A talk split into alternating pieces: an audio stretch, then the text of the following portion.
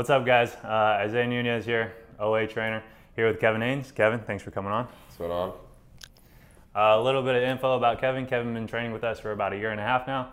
Um, he started off at Jesuit during his junior year. Uh, his junior year, he was sitting in the low 80s, um, got maybe 12 innings during that year. Um, you you mentioned that you're mainly throwing in scrimmages Yeah. and um, inter squads and stuff like that. Um, heard about us. How'd you hear about us?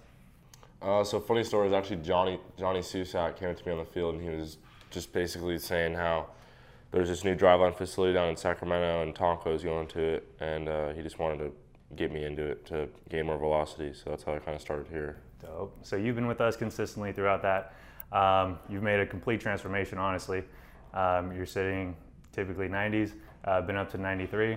Uh, this year you're committed to Sac State. Congratulations on that. Um, this year he got a call from the Pirates in the fifth round, uh, turned it down, but we're excited to see where your future goes. Yeah, I'm excited too. So uh, specifically, what did you do, whether it's uh, lifting or throwing wise, that you changed within that, that time frame?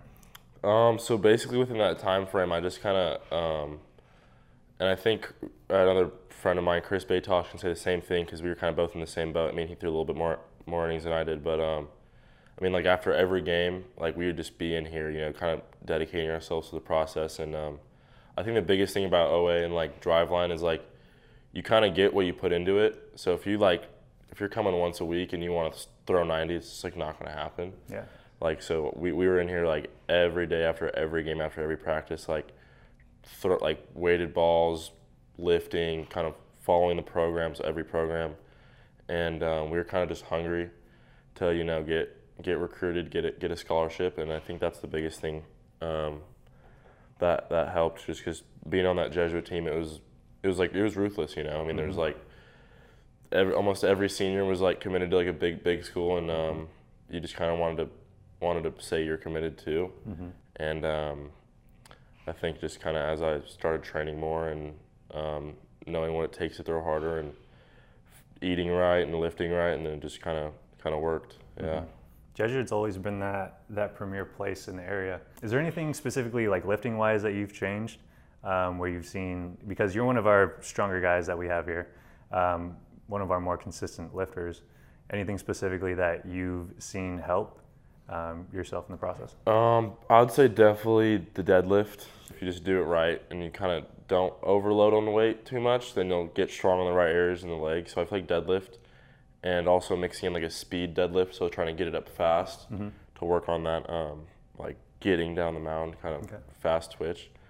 Um, so I'd say deadlift, squat, just for the legs for pitchers, you know, just kind of building the legs. And then um, a big thing for me was forearms. Okay. I was working my forearms every day just because I wanted to keep that like UCL thing, that little tendon right there, like Protected. like yeah, protected, you know. And um, I just always look at like big league pitchers, and those dudes' forearms would be huge. Like Max Scherzer's forearms were like the size of my calf. yeah.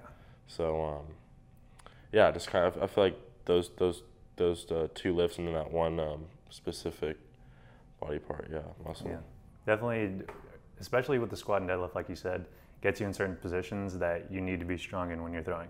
Yeah. Right? It's very, you're on the sagittal plane a lot, and those are two lifts specifically where you're working in those uh, in those planes of motion.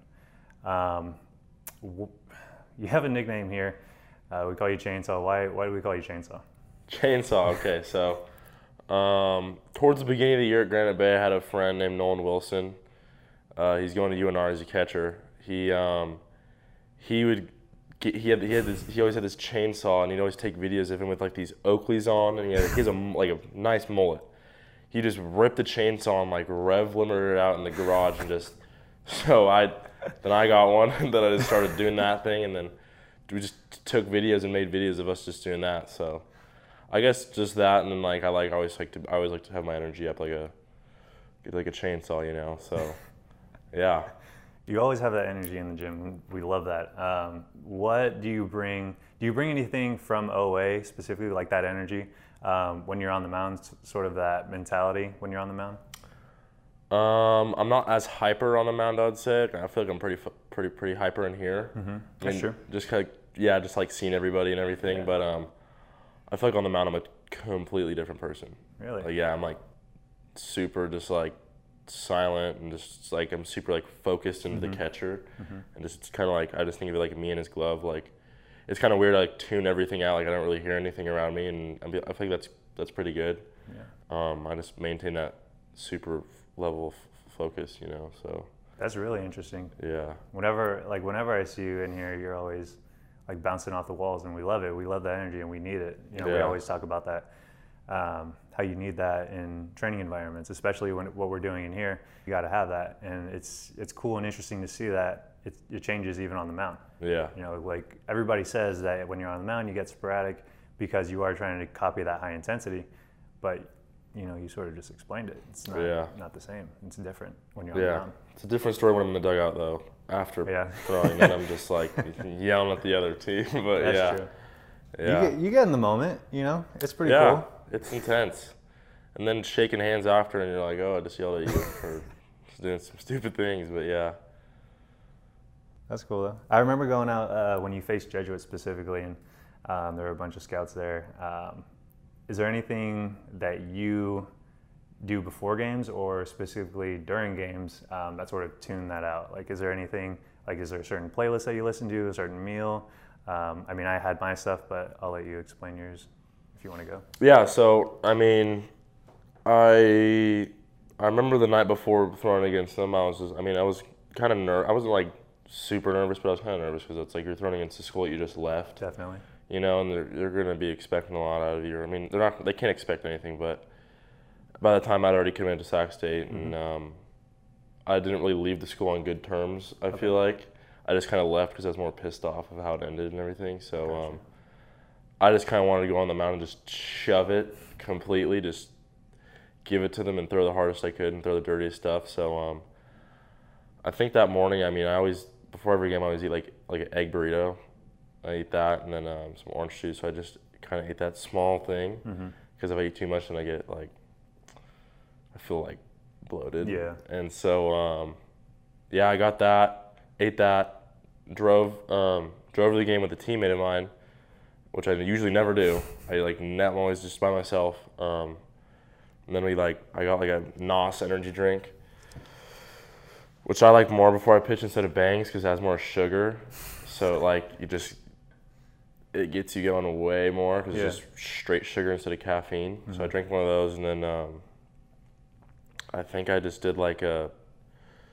I used to watch videos of like Clayton Kershaw and Max Scherzer and uh, Noah Syndergaard on YouTube, like videos of them warming up, and so I just kind of compiled all the what they do together. I just used that and just warmed up everything and stretched and played long toss out to be about, to 150 feet and then went to the bullpen and kind of shoved. But I don't really listen to any playlists before.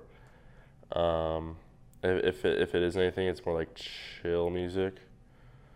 Um, but yeah, Just beforehand. yeah, I don't really like have my AirPods in, and then for like tuning out, I mean, I just like like I the whole game. Well, the whole, three innings I pitched, they were yelling at me. I just heard it in the dugout. They were like chirping me. It was loud. Yeah, like I, th- I think I threw. It was uh, it was a one. I think I threw like a one and one curveball to the first batter that flew straight up. Like it wasn't even in. The, and then I just heard it from them. So then I used that, and I was just like, so angry. And it was like 91 right down the, right down the dingle. So use it to your advantage. There you go. Yeah. I think we're going to wrap up here pretty soon. But is there Sweet. anything? Uh, is there one thing, one or two things that uh, you can give a, some of our listeners that you know, some advice that you found out, or some things that you did differently, like you explained, um, basically to get where you're at today? Um, I'd say the biggest thing is, well, biggest thing for me was I just I just love to prove people wrong. You know, I mean, coming out of Jesuit, they said I'd never be like a D1 pitcher, never be a D1 hitter, which I mean, still, still yet to prove D1 hitting. You know, but um, they I, they I just kind of really I, I kind of left the school with a chip on my shoulder, Okay. and I'm just probably going to carry that the rest of my life. And so, um, there's always going to be someone out there telling you, you you can't do something. I mean, they laughed at me when they when I my friends would laugh at me and I say, hey, I want to I want to go to the MLB or I want to get play pro ball, and then I was like, all right, cool, screw you guys, and then grinding, and then something happened, but I didn't really take the offer. But um, yeah, so just kind of always go out to prove someone wrong. because there's going to be someone saying you can't do something. Yeah. So that's kind of what I do. Yeah. Always have that mentality. Yeah. It's awesome. Sweet. Appreciate you, man. Yeah. Thanks for coming on. Thank you.